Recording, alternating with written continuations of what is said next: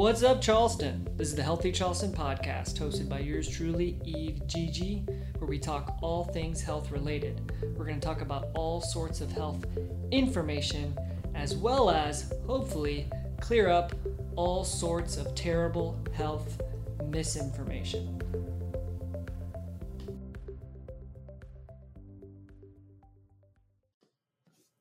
What's up, Charleston? This is the Healthy Charleston podcast hosted by yours truly, Eve Gigi, and Dr. Wes Hendricks, who is still on sabbatical, but he has promised he'll be back in November. We're going to talk about all things health related. We're going to talk about all sorts of health information, as well as get through all sorts of terrible health misinformation. And I have just this feeling that today we're going to get through a lot of terrible health misinformation and get you on the other side where it's going to be magical. So today we got Dr. Adam Perlman, and he specializes in integrative functional medicine, which I am very interested in and can't wait to kind of dig into his story.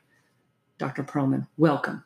Great to be here. Thanks yeah. for inviting me. Yeah, we're really, really excited. So, again, we're the path of functional integrative medicine, I know that a ton of people have heard that before nowadays, and it's becoming more of a buzzword. So I think the first thing that most people are asking themselves is, is what is that? You know, what is functional integrative medicine? How do you, you know, what's the difference between that and what common Western medicine is? Sure. Yeah, I get that question a lot, and it's interesting. Um, having been practicing integrative medicine for over 20 years and uh, developed one of the earlier hospital-based integrative medicine programs. I remember back then when we even decided to call it integrative, that was a relatively new term, and mm-hmm. for years no one kind of knew what it was, and um, and people are getting more familiar with that term now. And over the last decade or so, maybe a little bit more, this um, concept or approach called functional medicine now is beginning to gain a lot of traction. And again, people are kind of confused. So let me yeah, let me give yeah, yeah. buzzwords. I mean, they're more than let me give you my take on it. Okay, again, yeah. you know, different people may sort of see this a little bit differently, but sure. When I talk about uh, integrative medicine, you know, in a general sense, I tend to think of sort of three main philosophical underpinnings. And this is not to say that integrative medicine owns these, but this mm-hmm. is sort of those of us who've been interested in integrative medicine, we tend to focus on this. The first is this idea of partnering, truly partnering with patients and, and a patient centered approach to care. Now, of course, patient centered care is a part of conventional medicine now.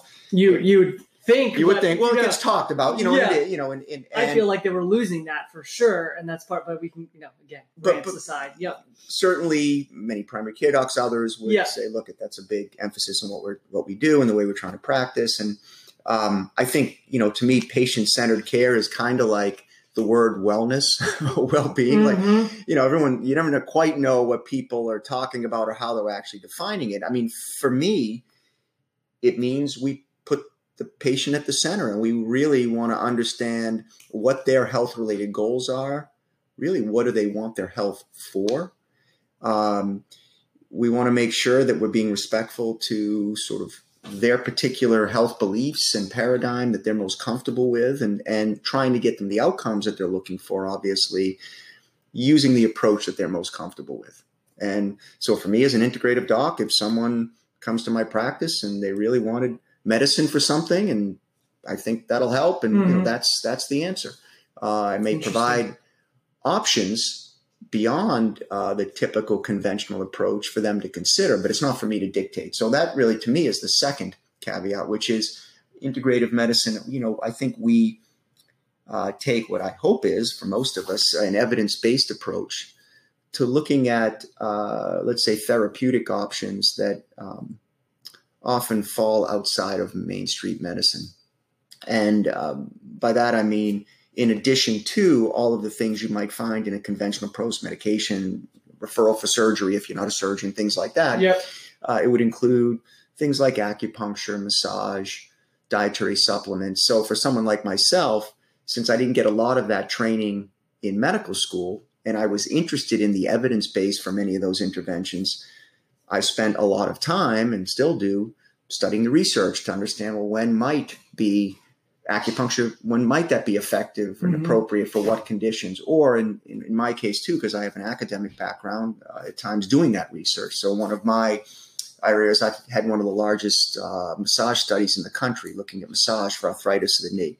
So we wanted to understand a lot of people use massage for pain. A lot of those people are using it because they have arthritis. You know, does it actually work? It hadn't really been studied up until the first clinical trial that we did a number of years ago. And yep you know, our last trial, we had a site at Yale, we had a site at Duke where I was, and and a site at uh, Rutgers in New Jersey. You know, and, and these three sites, we were doing this study, trying to understand what does it work, is it safe, these kind of things. And so that's sort of the second piece for me is trying to look at the evidence and, and sort of expand the therapeutic options.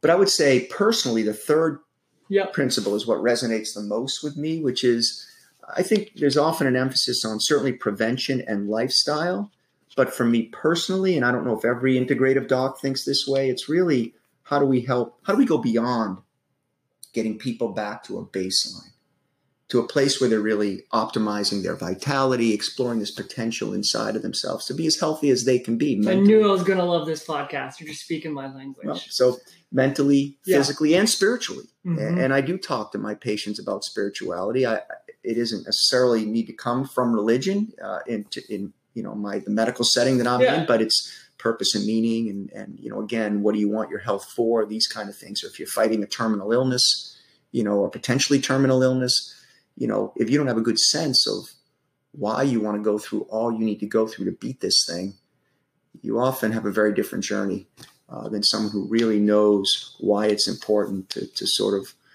uh, to fight and, and do all you need to to beat something like cancer, for example. Right, right. What I love that you talked about, and I feel like it's one of the big things that we're lacking in quote modern medicine is taking into account the patient's beliefs. Because yeah. like we're talking about evidence-based medicine, totally something that we as physical therapists and I personally look into quite a bit. And I think you definitely understand this as well, that if you don't take into account patient beliefs, those outcomes will drop no matter what they are, right? Like that's a big piece of having a successful outcome is understanding what the outcome is first, not the outcome just being the absence of disease. So I'll, I'll give you an example of that, but I, I, want to put a caveat on this that I, am proud to be a physician. I'm proud yeah. to be a conventionally trained physician. You know, I'm not a slammer. I mean, of course, there are problems with our healthcare system like problem with like with anything, right? Medicine and, isn't perfect in the first Of course, place. and and yeah. so I'm not like oh these doctors. I, I sure. you know I, I try not to do that, although I've been told that I lean too much well, on that side. I just yeah. don't feel that way, yeah. but I, you know there are things, and so taking patients' beliefs into consideration is you know that's one of the ethical underpinnings of modern medicine, and, and so it's not like it doesn't exist. I think the reality is that the current system the way it's set up, the way reimbursement is set up, and mm-hmm. the pressures to sort of on volume and, and other aspects of this system can make it very difficult to really engage in the kind of conversation that one needs to engage in to really get at some of those deeper levels of understanding when it comes to what a patient really wants and their beliefs. Because it takes time. I mean, I see people for an hour a week for weeks at a time, and sometimes I can't get to those. Yeah. So I understand. Understand. Yeah. But I'll give you an example, and again, with love in my heart, yeah. because the physician is a friend of mine, and you know, someone I respect very much. But I think you'll appreciate this with your physical therapy background. So I um, did martial arts for years, and I tell you about that later. That's what actually okay. got me into medicine. Was so about really? eighteen years studied okay. martial arts and um, stopped doing it. You know, I mean, I started when I was 16, so I stopped doing it. I don't know what it is now. I'm 52, so you know, I, I forget exactly. Let's say 20 years ago, maybe. You know, mm-hmm. I stopped doing it. Continue to work out very regularly. I'm, I'm, a sort of exercise fanatic kind of person and enthusiast. Yeah, um, there you go. and um, at one point when I was about 40s, maybe about 12 years ago, I, I was doing spin classes, some other things, just mixing it up, you know, and and um, I started getting some left hip pain. I was like, oh, that hip's kind of bothering me. What's going on there? Maybe it's the spinning. I don't know. I cut back on spinning. Hip pain didn't go away. So after after a few weeks, I, I was in New Jersey at this point. I was running the integrative program at a, a healthcare system there, and across the hall was the physical medicine and rehab chairman. You know, okay. so I friend of mine, I went over and said, "Hey, John, take a look at my hip. I don't been." Yeah. So he does what he does, and he's yeah. like, eh, you know, let's get an MRI, right? Yeah. Not surprisingly, right? So I, I get the MRI, and long story short, um, moderately severe arthritis in that left hip. And, and, you know, I, I kind of saw some local orthopedic docs and like, oh, it must have been the martial arts. I'm like, yeah, but I never had a hip problem. I never had hip pain. Like, well, what do you mean? And so, That's and I got this sort of, there. right. Well, you're yeah. gonna, you'll yeah. see the diagnosis in a minute. But I said, come back and see, they said, kind of come back and see me when you need a hip replacement. Yeah. Which I was totally not satisfied with. So at one point I said to another guy was across the hall, ran this sports medicine training thing. And I said, look, I was in New Jersey. I just said, "Who does hips for the Giants, right? You yeah. know, or the, or the Jets. Give me the guy. Give me the guy." Yeah. And they said, "Go into hospital special surgery, see this doctor." And I saw Dr. Paget in there, and he looked at my films. He heard my story just for like ten minutes, and he said, "Do you want to know what you have?" And I said, "Sure." And he said, "You had a slipped capital epiphysis. For your listeners that don't know, slipped growth plate in your hip mm-hmm. uh, when you were younger."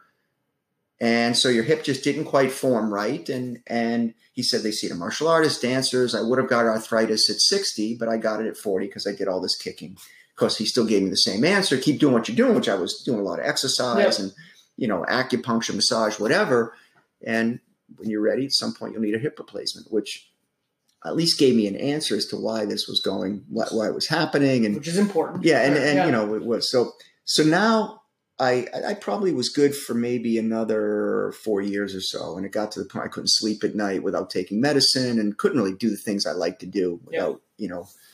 Uh, and so um, decided to get the hip replacement. Again, this may be uh, too much info for your listeners, but I got the partial. So I didn't get a total hip because they don't have to break the bone and they leave more bone. So that's, again, they just put a uh, kind of open uh, the hip and they sand it down and put a cap on and a new lining into the joint and then put it all back together. It's a little less invasive. I've seen hip replacement, yeah. went and saw surgery. It's like carpentry work. Yeah. There's hammering, there's cutting. This is a little bit less of that, basically. It is less yeah. invasive. Again, maybe not the uh, the reason I did it was because since they leave more bone and since the hip replacements typically last 20 years or so, mm-hmm. God willing, I'll live long enough to need a replacement, and it's sure. easier to do the redo if you've only had okay. the resurfacing. I didn't know that. Yeah, yeah, so that was actually the the kicker and why I ended up doing it.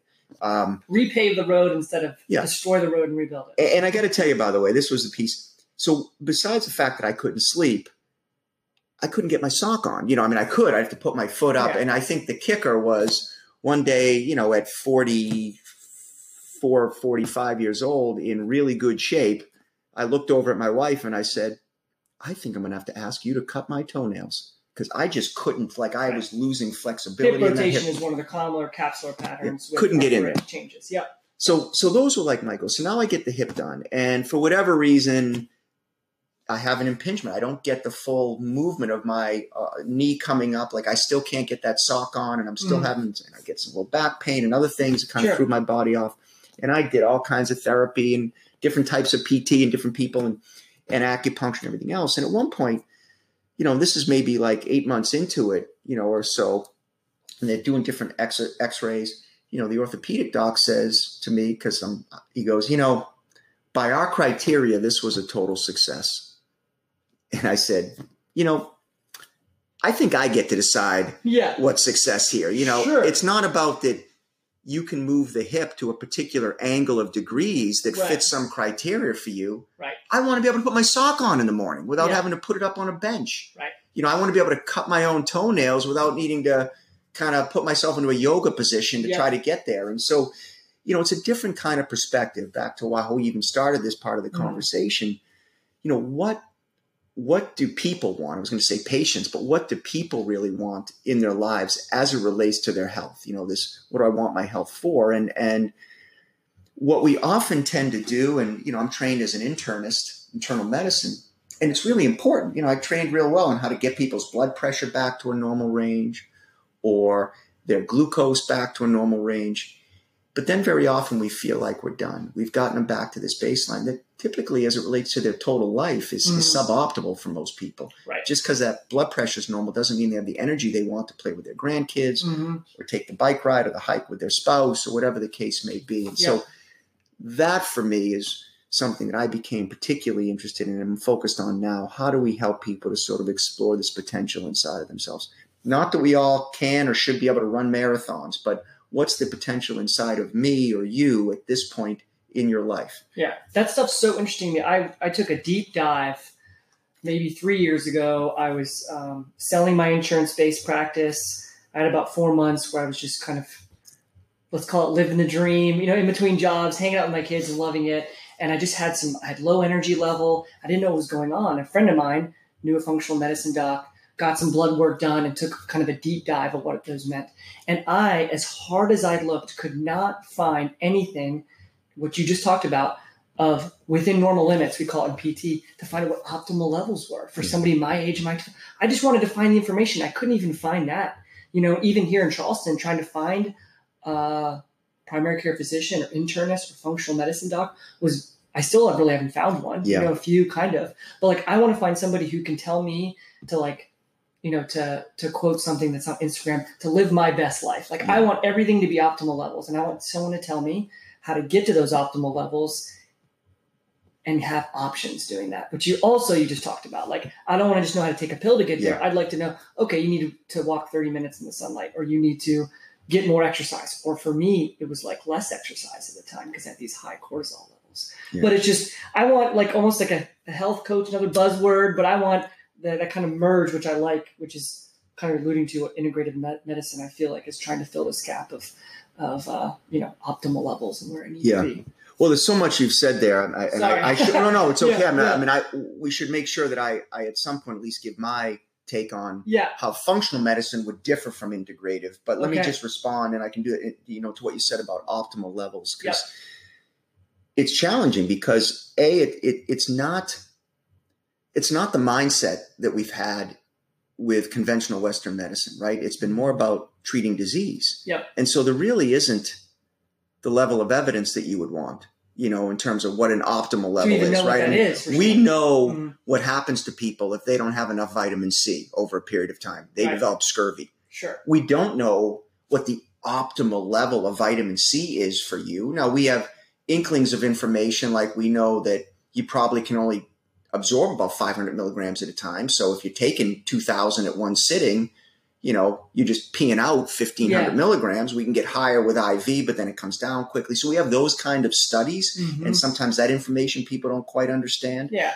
But, you know, it also comes down to, because when we're talking about optimal, very often it's really for whom right and and and one of the biggest things i like to say and the, my biggest takeaway is always you need to become the expert on you you know particularly in the case of what is it that i need to do to optimize my vitality yeah. because it's you know there's there's limited data that will suggest certain directions to take or things to try but then how does your body respond and you know overall medicine's moving in that direction yeah and and not only medicine i mean all these you know things that we can measure now through our watches and soon to be our oh, shirts and this and that you know it's going to be really right we're going to yep. biohack or whatever uh, yeah. uh, you know that and we'll we'll be able to have take a much more personalized approach to our well-being but a lot of the at least data to really or research to tell exactly how to do that is is uh, limited. Let me yeah. sort of say it okay. that way. We're, and then that rabbit hole. I, yeah, it can be a rabbit hole. It's yeah. crazy. For me, it's like okay, you have a subjective feeling of what optimal is, right? This kind of what you alluded to. I call it n equals one, right? You're your own self experience, what feels good to you. But there's got to be some sort of marker there that says you're feeling good, like I've heard of some where like your resting heart rate is a certain or your variability, you can measure it. Yeah. And how much sleep you're getting. Like that's the other thing I'm interested in. Like how can we even what measurements should we be taking that has somebody in the healthy range? Right. You know what I mean? Is there the, is there this like one marker that could just your glucose level is always here, your resting heart rate's always here, or your variability only fluctuates this much. Like that's we don't even know that either, correct? As far as like what makes somebody truly internally healthy and that's like a standard. Yeah, I mean, or optimal, I should say. Certainly, in terms of the one thing, but yeah. but I think you know, with again, you said quite a bit there. Yeah. I mean, like heart rate variability. There's there's actually a really good body of literature on heart rate variability, mm-hmm. looking at everything from. Uh, I, I don't know for your listeners, maybe I can explain it if you haven't. I mean, so basically, although when you're taking your pulse, if you're kind of calm, it may feel like the beat feels very regular there's minute sort of beat to beat variability, which is a very healthy thing. It's a sign of good parasympathetic tone, which is Yep. the more relaxation Yep. tone compared to sympathetic fight or flight. And there's data, for example, that when you begin to lose heart rate variability, for example, patients in the intensive care unit, that's a poor prognostic indicator. So, but where we tend to think of it in the wellness space is again this marker of parasympathetic tone and things like HeartMath, biofeedback, Yeah. helping us to That's get into more right improve yeah. our that works by you know the math is we're looking at our heart rate variability Mm-hmm. and measuring that and seeing that improve as we meditate or focus on gratitude is some of the instructions around HeartMath will have you do Yep. so i think there's an there's a lot of those sort of biomarkers and things that we can measure uh, again with varying degrees of evidence and but you could also drive yourself nuts i mean because Right, it's, it's, it's never ending and Yeah. and uh, you know and and so you know you got to ultimately figure out what works best for you Yeah. and and you know how do you feel and then it's not only physiologically it's sort of mentally and Yeah. you know all that and so it's Yeah. I'll pull us out of the rabbit hole because that's already a ton to munch on. no problem So, so tell us a little bit about how you, because I mean, just like you said, most MDs don't get this type of training, right? So you had to have developed a an interest in medicine, Yeah. and then b a secondary interest of like, hey, let's let's. I'm going to be frank, challenge some of these ideas and go a little deeper. So, give us a little story about that. yeah i'll tell you that and then i think because that'll lead into my quick thing about what functional medicine is and then i won't Okay. forget to have done that so Okay. Yep. So, um, so for me, I mean, it, it actually started with oh, with martial arts. I mean, although I was exposed to medicine, my, my dad actually ran a hospital when I was younger. I met my wife 32 years ago at a hospital, but I was uh, trimming the bushes and at that point picking the cigarette butts out from the front Really? uh, of the hospital. And she was working medical records, even though she's a nurse. I'm a doctor now. Neither one of us thought of doing that at that point. Interesting. Um, What age was that? we met at 19. Okay. Yeah. Gotcha. 19, almost 33, almost Yeah. 33 years ago. So, um, anyway, so, uh, and I was into martial arts at that point, and and and one of the things, like at one point, I actually applied to law school and got into law school. was going to be a lawyer, and um, you know, more lawyer, businessman. I was thinking maybe law as a background for business. Always been kind of entrepreneurial in the way Mhm. I think, and and was I think owning a, at one point for a short period of time with some other people owned a, owned a martial arts school for a little while Okay. so you know always kind of had that entrepreneurial spirit but even after i was accepted I w- I hadn't started yet i was sort of maybe it was the beginning i think of my senior year something like that and uh, you know it's a complicated story but i realized that what i really loved about the martial arts which in some ways was all i really wanted to do at that point in my life um, Be a professional mar- martial arts. you know, and, yeah. and yeah, and you know, I don't know. My uh, grandmother sort of grabbed me and pinched my cheek and said, "You want to go find a real a real career, right?" job. And that's Yeah, not to insult any job. professional martial artists out there, but uh, yeah. you know, that was my grandmother's take on it. So, hmm um, needless to say, I, I, I did decide to go and I had to do all my pre med, post baccalaureate. I mean, I was fascinated.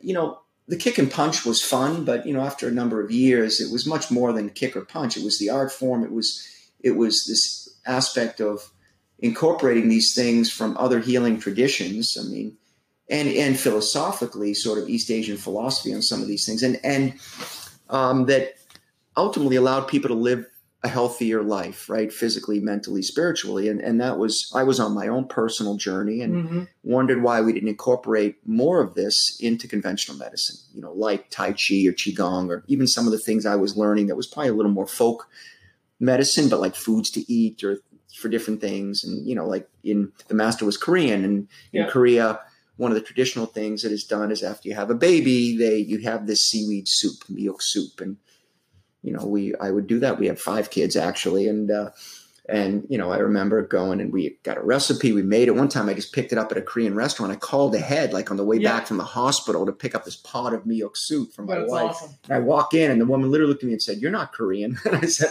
Yeah, no kidding. Yeah. Uh, So, um, you know, things like that I found fascinating. Of course, then when you look at it, gee, uh, woman needs a lot of iron after childbirth, and seaweed has a lot of iron in it, and other, you know. So again, there was reasons why traditionally over generations we learned to do different things that were benefiting our health. yeah, they may not have worked the reason we thought they did. They may not have, right? But still, they were doing something just because of trial and error. But yeah, and I'm not suggesting we do everything that we used to do because we'd be doing a lot of things yeah, that maybe like aren't so. Yeah, leaching, exactly. You know what I mean? May not Yeah. be good for everybody. It may not be right. So, um, anyway, so that was really part of the motivation of of of uh, going, and that's the way I used to. That's kind of the story I used to tell. I mean, in that regard, um, I knew I wanted to go into integrative medicine even before I went to medical school, and I. Oh, wow.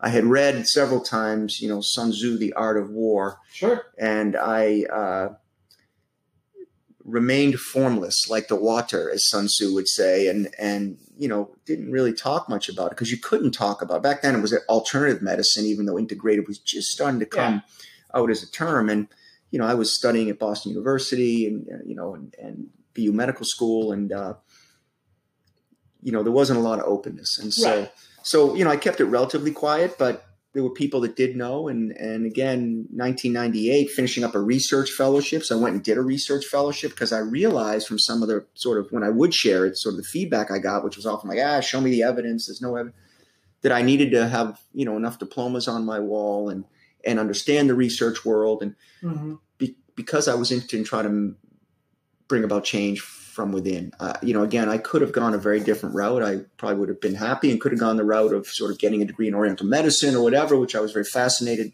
with. But I sort of saw my own personal mission as wanting to try to transform the, yeah. the system. And so, because it would have been more of a divide, which is very similar. Yeah, like you could have chosen one path or the other, because like, hey, I'm going to choose this path, and I'm going to try. Just like you said, I love that idea of starting to change things yeah. within and becoming open to new ideas. Not necessarily you're wrong, I'm right.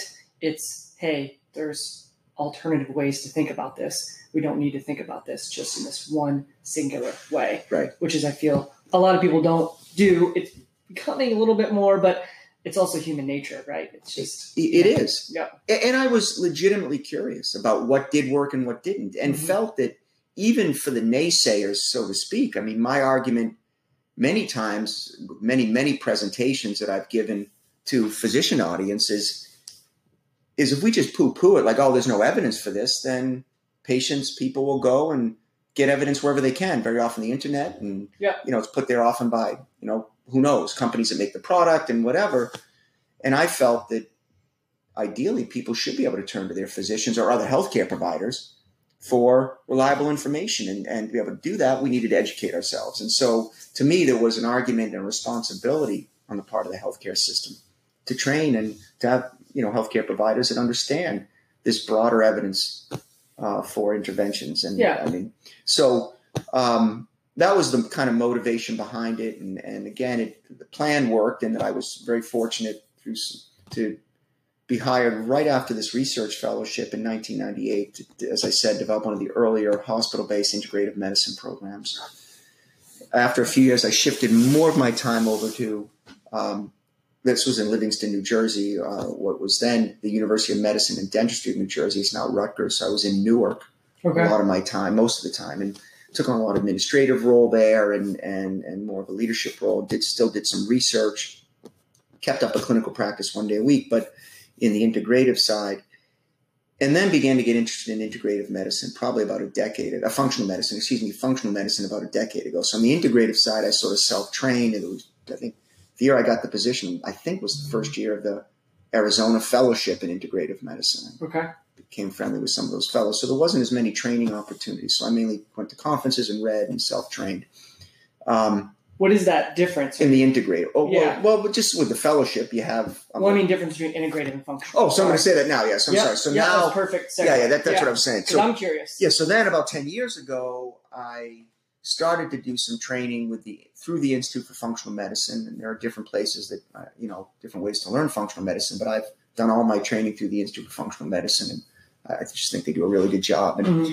So, what is functional medicine? Boy, we're 30 minutes into this. I don't know. We finally got to answer this. One. Yeah. Well, so, and how does it differentiate itself? And again, this is my take on it. I think, and, and increasingly, because a lot of integrative docs are getting this training, I think the line is blurring between integrative and functional. I mean, historically, which isn't necessarily a bad thing. No, it isn't. I mean, historically, what I would say is that most functional docs are sort of integrative, but the integ- integrative docs aren't necessarily functional. Okay. Because the functional medicine really requires additional training mm-hmm. that is often a lot of sort of nutritional biochemistry. Yeah. Um, okay, that's and, and again now the lines are less blurred, but but I mean for me the idea of how food upregulates inflammation, for example, and addressing joint pain by changing someone's diet to downregulate NF kappa B and other inflammatory pathways or other aspects of lifestyle and thinking of it from that perspective and the and literally the effects on the biological systems and what we can do to put those systems back into balance to me that's the core of a functional medicine approach. Can i real quick because yes. i want to highlight that because i feel like a lot of people don't understand that because in the pt realm i'll you know we can throw everything from a physical therapy rehabilitative standpoint and people can't get better. And then i'll talk, talk about lifestyle and nutrition change and say how that can affect an inflammatory and pain response and that connection's not made so i want just just to be clear that you can make nutritional lifestyle changes and that can help with inflammation and pain like we we are sure of that from a research standpoint sure i mean what we don't have is we don't have we may not exactly. We don't have a number of large clinical trials because um, those are hard trials to get funded. Yep. You know, pharmaceutical industry isn't doing those. You know, there's other reasons. I think NIH and other sort of federal funds are beginning to get more open to looking at some of those approaches, but um, they can be a little harder to design and what have you. We do understand the physiology. So, what I would often say about the evidence for functional medicine is there's a lot of the basic science evidence, there's more limited clinical evidence but boy, when you practice that way, I mean, it, it's sort of a win win. I mean, you know, what you're doing is making healthy, by and large, lifestyle recommendations for people. And mm-hmm. so, you know, okay, if all their joint pain didn't go away, it's still good for them anyways. And again, yeah. you know, that's one way to look at it. I mean, so the but to be more clear, and again, the, the lines are more blurred. So if there's some integrative docs listening, on wait a minute, I do that too. You know, I'm not trying to insult anyone, but historically, I'll say for me, when I practiced integrative medicine before I got the functional medicine training, what I was doing, even though I would make lifestyle recommendations, that's because I was thinking of people holistically. So if you came in and you had low back pain, I might send you for physical therapy, I might send you for acupuncture. But if you're 30 pounds overweight, I was probably going to recommend diet or have you see the nutritionist. Mm-hmm. I was going to get you exercising if you were sedentary because I saw that low back pain and and really you coming into my office as the opportunity to help get you on a path to a healthier life overall. Okay.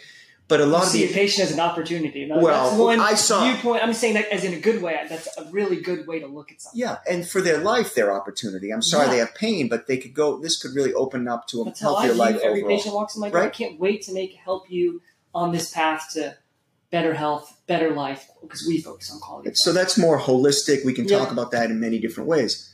But the interventions I, will recommend, I was recommending, at least, were by and large treating the end stage manifestation, right? So you came in with low back pain, acupuncture can help, massage can help, you should get physical therapy. Not that there wasn't something going on physiologically, but I was thinking about it from a different perspective. And as I began to get more of the functional medicine training and understanding more of really going back and restudying mm-hmm. sort of the the physiology of many of our biological systems, whether it's sort of the immune system or what have you, and then understanding in more depth where different interventions, nutritional interventions, or dietary supplements, other things can impact on those biological systems to try to put them back into balance. To me, that then really falls more into what functional medicine is all about. And again, those lines are kind of blurred.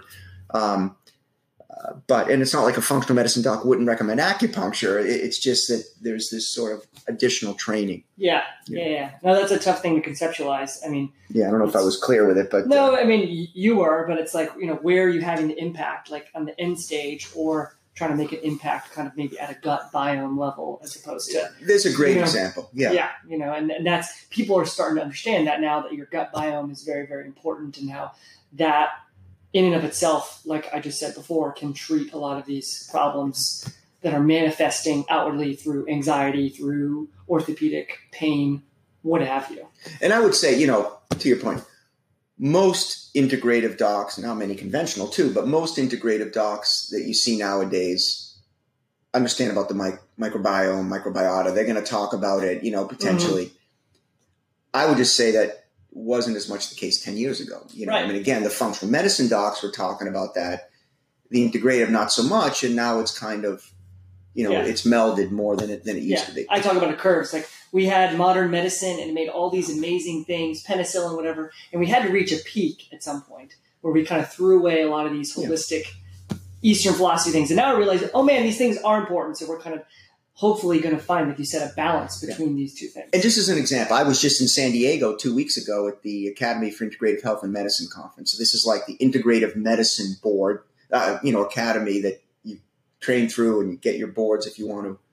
One of the lectures I was in by this guy Michael Stone, who's a well-known, very bright functional medicine physician, you know, and known for that, mm-hmm. who talked about functional nutrition you know, that was one of the lectures at the Integrative Medicine Conference. So again, that's why I think, you know, we're really seeing a blurring of the lines because you're really cross pollinating in terms of some of the content. Right, and that's where I wanted more education and where I wanted to find somebody is not necessarily because I feel like if you find somebody functional medicine wise, they're only, and this is my own, you can correct me if wrong, they're only going to recommend these biome natural lifestyle supplementation. They're not going to do anything that's more modern medicine that's doing prescriptions. Like I like the melding of the two because there's a time and place for antibiotic. There's maybe not, it's probably too much, right? But at some point, it's who's going to be the melding of two. It seems like we either have one side or the other. There's nobody like yourself who's kind of putting those two things together and realizing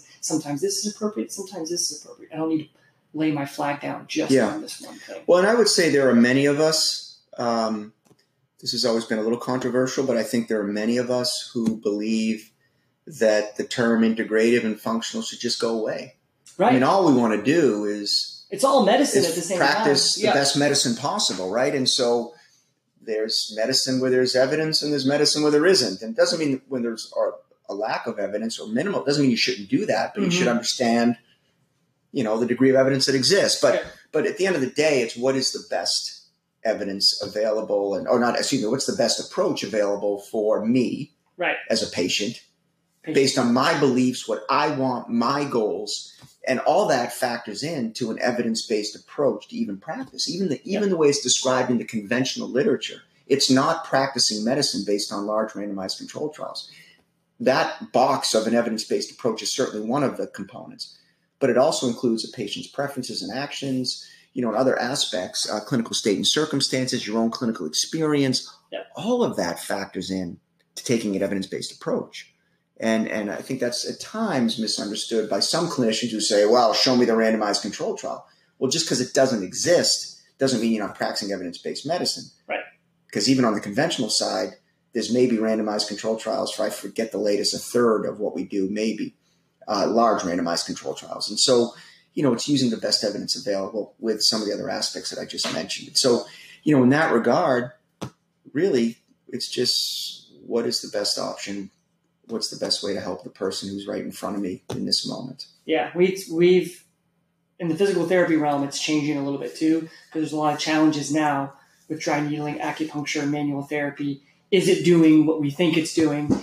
And I wish, you know, I, I knew exactly, but evidence-based medicine kind of standing on three pillars and they're changing it different now to almost like a pyramid or like a cone where it's like you know evidence-based medicine plus your like you said how you've treated and your experience plus patient beliefs and all those you know narrowing the glass until you find out exactly what you need for that patient as opposed to one versus the other exactly. I, I love that version of health like it's just like you said that's it should be just healthcare as opposed to it maybe this just needs to happen to get to the other side, but I think I agree. it's changing. It's evolving. You know, um, there's a number of signs of that. I mean, even there's a consortium of academic health centers. These are like the medical schools that you know. It's over 75 schools at this point. That's more than half of all medical schools belong have integrative programs. You know, so there's really there's some real that. shifts afloat. Yeah, that that's uh, it. Really is interesting. Yeah, I want to come back just to finish. Maybe make one other point, if I sure. may. Um, because sort of finishing off the story of how you know how I got to where I'm at now and the, the background with the martial arts. So I said to, er, to you earlier, the story that I used to tell was about this sort of exposure to East Asian philosophy and Tai Chi and other things, and, and this desire of you know this question of why we didn't integrate more of it, and that's true. Maybe about four or five years ago now, though, I you know I was I was at Duke uh, running their integrative program, their health and wellness, uh, their, their, diet center, and their fitness center, as well as Duke Integrative Medicine. And, you know, I, I was preparing some talks and, and just sort of doing a little soul searching. And, you know, I, I, um, I mean, I kind of had this thing where, like, gosh, all that I was able to do felt like, like I had a really blessed career, and I felt like my parents still had no idea what I did. You know, they didn't quite get this integrative thing either. Mm-hmm. You know, whatever. Um, and I spent some time talking to colleagues, kind of refining my own thinking, some of which you just heard, you know, in yep. terms of those three points. And again, which aren't all mine, but, you know, like sort of resonated and I refined them to the way I was thinking. Yep. The newer realization, though, that kind of dots that connected for me was, and how this related to my martial arts background was this idea that, you know, um, if I could jump six feet in the air right now and break a board, you might be impressed. Uh, I would be impressed. I would be impressed. That. Sure. I, I, would, you know, my leg would fall off. But no, uh, I could not do that. But let's say that I could. You know, but it, what's the point? It's not exactly a marketable skill. I mean, unless I'm in Cirque du Soleil or, you know, I mean, I guess career wise, if I chose to stay there as a martial arts instructor. But and and for me, what I came to realize in the way it related to the way I practice medicine now and what I'm interested in is it, it's more about what did it take to get there. You know, you set this goal, and and so as I was saying earlier, this idea of exploring a potential inside of myself. Mm-hmm. You know, could I could I get to a place physically where I could jump six feet in the air and break a board? And what would it take? How much mental determination and discipline would that take? Right. And, if I could get and reach in that goal, what goal couldn't I achieve in my life? And so that philosophically certainly uh, has, has really resonated with me and, and both in my life and my career. And then I began to realize how it really shaped the way I look at patient care and, and you know, in a similar way, in this idea of what can we do, let's say, as healthcare providers or a healthcare system and beyond, because it takes a village, if you will. Sure. To help people to explore the potential inside of themselves. And again, as it relates to their sense of well being, broadly defined. And so that isn't to say, of course, that we should all be able to jump six feet and break a board. But how good can we feel?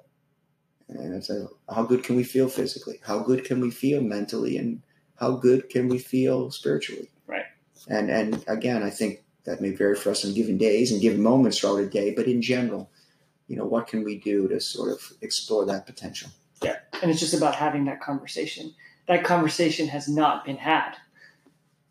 Often it has not. Certainly right. not in a doctor's office. Correct. We could argue whether that's the exact right location for it. You know, I, sure. I I would argue it was, but that's my personal bias. You know. Well, I, I might practitioner's office, maybe not an MD, but yeah, I think it'd be appropriate. My opinion. I mean, I think part of that conversation has to happen there. Mm-hmm. Uh, I've become a big fan of health coaches, uh, and you know, I'm a little biased because I did at one point oversee the program at Duke. You know, administratively, the training of health coaches at yep. Duke, Duke Integrative Health Coaches, and actually uh, just finished.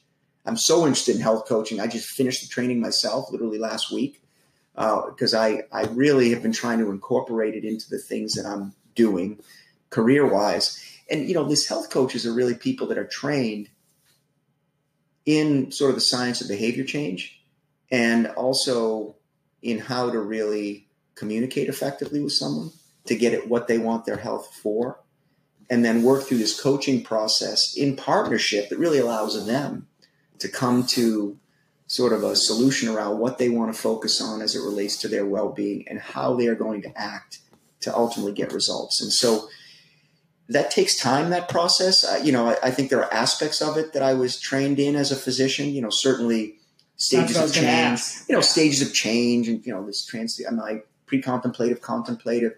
You know, you get some kind of how to be an effective listener, but I found that the training as an integrative health coach at Duke sort of took it to a whole nother level which felt really good. Both, you know, to be able to interact and and and because you practice, but you kind of do it real and and mm-hmm. And and have that kind of relationship with you know someone, but but also as the coach to be able to take the time to engage in that level of conversation where you're really connecting at a deeper level with someone and how therapeutic that felt and uh, even prior to coming over here this morning, I was working for actually a number of hours trying to refine a workshop I'm working on for burnout and one of the things that really for physician burnout. It is physician, but it's beyond physicians. I mean, you know, because we're, we're, all potentially burnt out and not, you know, I mean, it's very rampant in the physical yeah.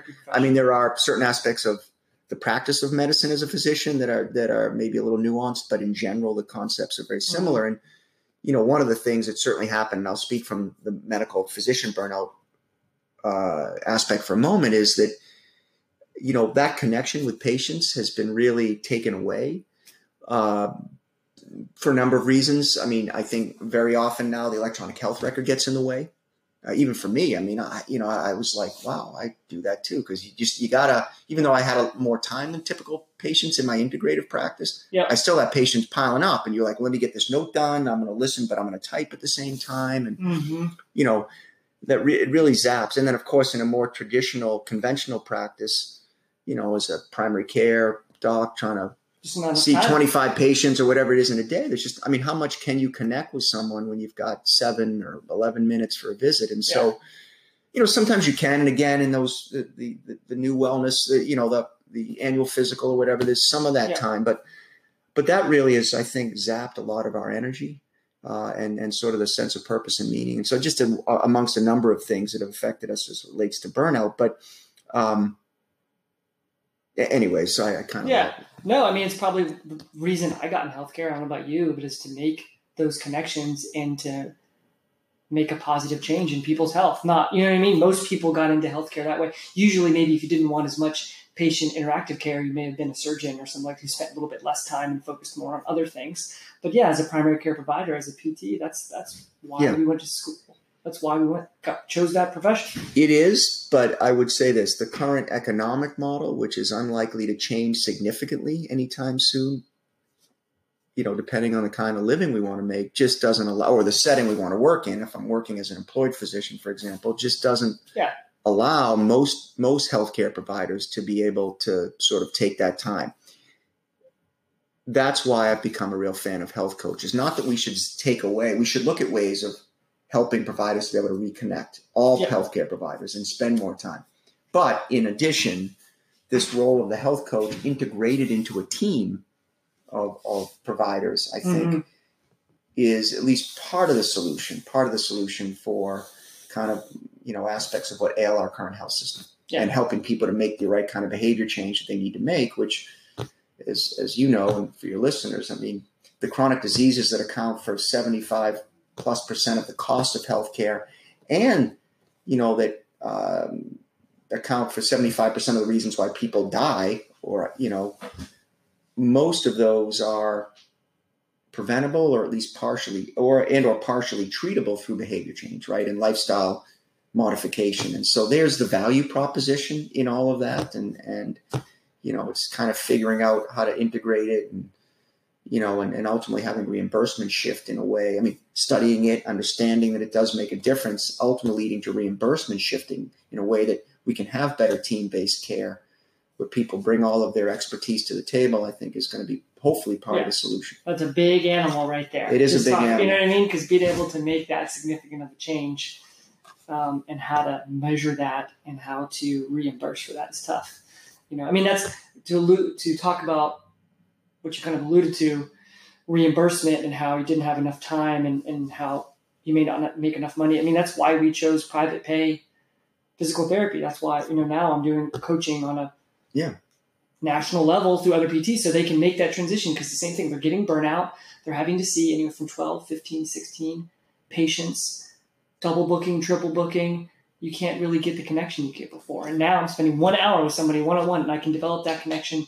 Not always within an hour, pretty close. You know, you get an hour with somebody, you can usually focus. Right. I mean, I think I'm correct. If you can correct me if, if I'm not. I mean, with the PT world, I mean, now you need to have like PT assistants and you're running yep. multiple rooms and you're the PT going in and you boop, boop, boop. You literally boop, put your hands on somebody and right. move on or, or and assess on. and move on. There's right. No so you connection. can get that volume in. And, yep. and that's the way the economic model has evolved. Yep. Um, and, you know, people need to pay their bills. But as you've said, it's not the best way to truly connect and, yeah. and, and I mean, I always hope that at some point in reimbursement will change and I can go back into the insurance based realm because it's still a difficult conversation to have with patients. It's tough to get them sometimes in the door. But till that changes, I'm not, as long as I can support my family and stay afloat, yeah. I'm going to stay in this model as long as humanly possible. And I just wonder if it's going to be a dichotomy where it's going to be all cash, private pay, more integrative approaches, and you're just going to have to pay extra for that, or you know, hopefully at some point it gets put into the system. That would be ideal. I just don't see that. I mean, I'd like to see that happening. Yeah. I want to say that can happen. I mean, you have a better pulse than I do, but I just think it's a tough transition to make. Well, again, you know, my my take on that is that um, it won't happen, or it will happen in a very limited way mm-hmm. um, until and unless there is evidence to show that you get better outcomes at less cost. Right. To be honest, and that's not to be cynical. I just think that you know, um, and, and, that's not even inappropriate. I mean, you know, I mean, no, just yeah. I mean, it, it, you want to know that you're paying for something that it's going to have an effect. It's going I mean, right. The issue is if you're talking about human behavior, how complex is that? It, you know, am I the one that made the effect? It could have been my grandmother who grabbed me on the cheek and told me, "Hey, you should, you know, eat healthy." That's who made, could have made the effect. Who right. knows if it was the MD who did?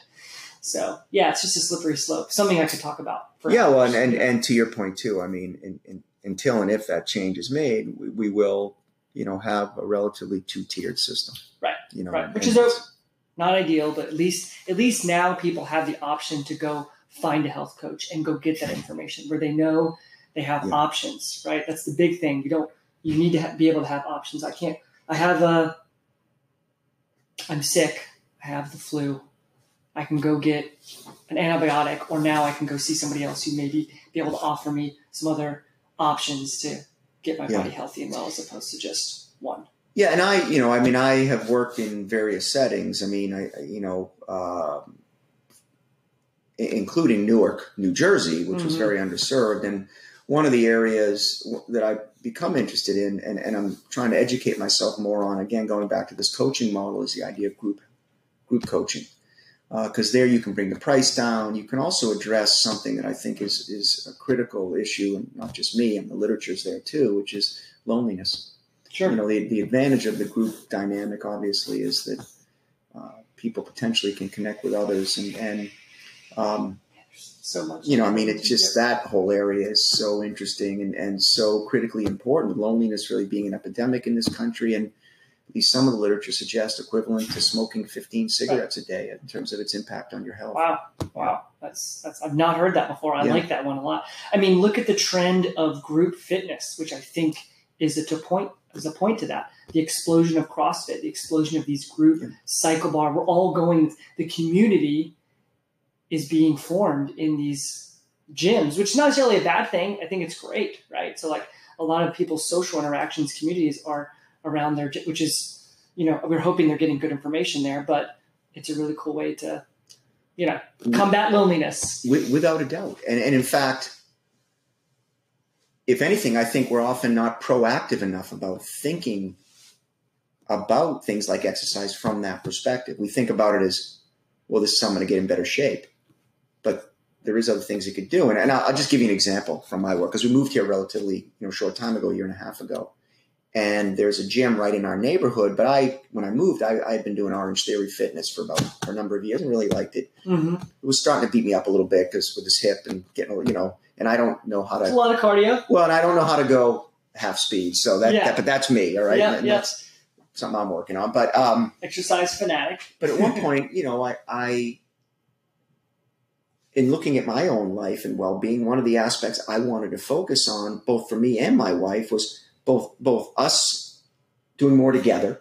You mm-hmm. know, we kind of just do a lot of things around the kids, and the kids are getting older, and most are out of the house now. But also meeting more people in our neighborhood and so I literally prioritized us going to some of the exercise classes we did, my wife and I, at the gym that's five minutes from the house. And I will tell you, I think the workout was better, so to quote unquote, at Orange Theory. It still was a good workout going to the boot camp. Sure. And, you know, uh, did I quite get my heart up? No. But it was certainly good enough and not that you don't meet people at Orange Theory, but I was meeting people in my neighborhood. Yeah. Oh, I lived down people, the road. I, and quite frankly, people more my age. Again, not yeah. that there aren't people my age there at Orange Theory, but these were like, and and my wife was doing the same. So we were like, we were going together. So that was nice for the two of us. And yeah. so I sort of said, well, wait a minute, you know, I'm going to prioritize going here because it, it, it really checks off a number of aspects within my wheel of health, uh, you know, as it relates to my well-being. And and you know, we often don't step back and look at some events in our lives from that perspective. How do they more broadly potentially impact on our well-being? And I, mm-hmm. I think we need to do that more. Yeah, that'll go right into perfect segue. So I ask everybody this question on the podcast. And what is your definition of health? Like, what is your definition of a healthy person? If you had to give your own definition, Dr. Perlman's definition, what would it be? Yeah. I know it's a big can of worms. And, you know, first thing that pops in your mind, you don't have to.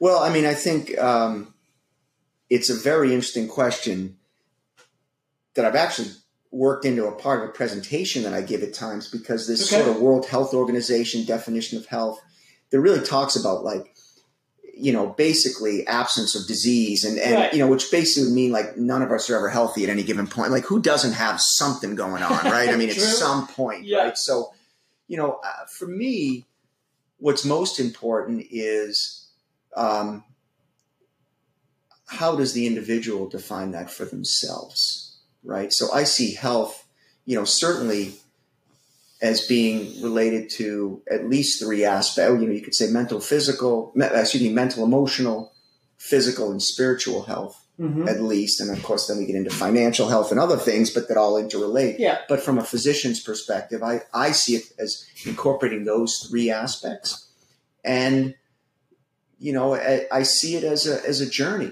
not a destination. Yeah. You know, I see it as so. It's not like well, when you have this, now you are healthy but it's also when you don't have this, now you are not unhealthy. You know, you are on this journey, you exist on a continuum in any given point. Mm-hmm. And there are things in your life that are working well for you, and then there are things from a from a health perspective defined more broadly, and there are things that maybe aren't working so well. And and it's about continuing to strengthen what's good and to, you know, try to lessen what is not as good as you'd like it to be. And, and yep. So I guess that's the way I would answer it, which is maybe a non-answer, but to say no, no. Like, I mean, we've it's a process more than it is a destination. I yeah, guess. yeah. There's not this one version of I've never made it, right? Yeah. Like it's kind of the entrepreneurial thing. Like you never made it. You're always moving forward and trying to go on to the next thing, continue to optimize, continue to perform yeah. at your very best. And I I liked. Uh, I'm going to mess this up, but there's a quote by I think it's Martha Graham, who's a famous dance instructor, and you know the the gist of it was that I think she was asked like if you were like a famous like dancer, I don't know Baryshnikov or someone who's uh, some of your younger listeners may not even know who that is, but you know whatever, I, you know. I think she was asked like, why would you ever continue to practice? Like you're already the best dancer in the world. Like how good do you need right. to be? And and she made some, you know, the basic quote was that, you know, amazing, famous, whatever, great dancers should be the, the challenge is to be happy but dissatisfied. Yeah. And, and again, I kind of it resonated with me, and I may be butchering the quote or whatever. The main point being, you know, be happy in your life, hopefully, but also continue to feel like there's more potential for you, yeah, right? And, I want you know, a little bit more. I feel good, and I'm, you know, I'm in good shape, and I'm eating, you know, but maybe that's the definition of health: to be happy but a little dissatisfied. You. You know, I mean, I've had the many conversation with friends. We've talked a lot about that because it's it's a very good point. Like, and there's always that balance, that dichotomy. Yeah. sometimes you're a little more dissatisfied than you are happy, and sometimes you're a little too content and need to ramp that. It's just you know, it's well, you know, which just hit, which just hit me too. Working on this burnout presentation this morning, and you know, one of the slides I was working on was this graph that I did not come up with, but you know, it looks at the stress continuum and peak performance is right in the middle and too much stress you're anxious you're fearful whatever you're not sleeping not enough stress mm-hmm. and you were like sort of not caring not motivated like i don't know this is the way this slide that you know was and i think it's interesting you know yeah. it was sort of where are we you know when we're sort of at our peak we use that in the rehab yeah. world all the time because think of a bone that's in a cast which has zero stress what happens to that bone right right and then a bone that has some weightlifting is good and strong, but you do too much, snap, right? So like there's this it's it's a world we're very comfortable with because I'm always trying to find just enough stress to get a good response, but not so much that we right get a negative one. No, that's so cool, man. We okay, we got to cut it off though. We're almost at an hour. It'll cut me off in an hour, so we're gonna okay. try to um, run through these really quick. What are you best at? I'll try to be quick, but it's not my forte. Well, sorry. Um, you have a minute. So what am yeah. I best at? My Yeah. goodness. Well, so I'm gonna I'm gonna say this. I'm gonna say I'm a good listener. You're a good listener. I'm gonna say I'm a good listener because um, you know I, I legitimately care about people and and um, Skill I- you fostered. Yeah. you know and and so I when I listen, that's coming from a place of caring and love and compassion.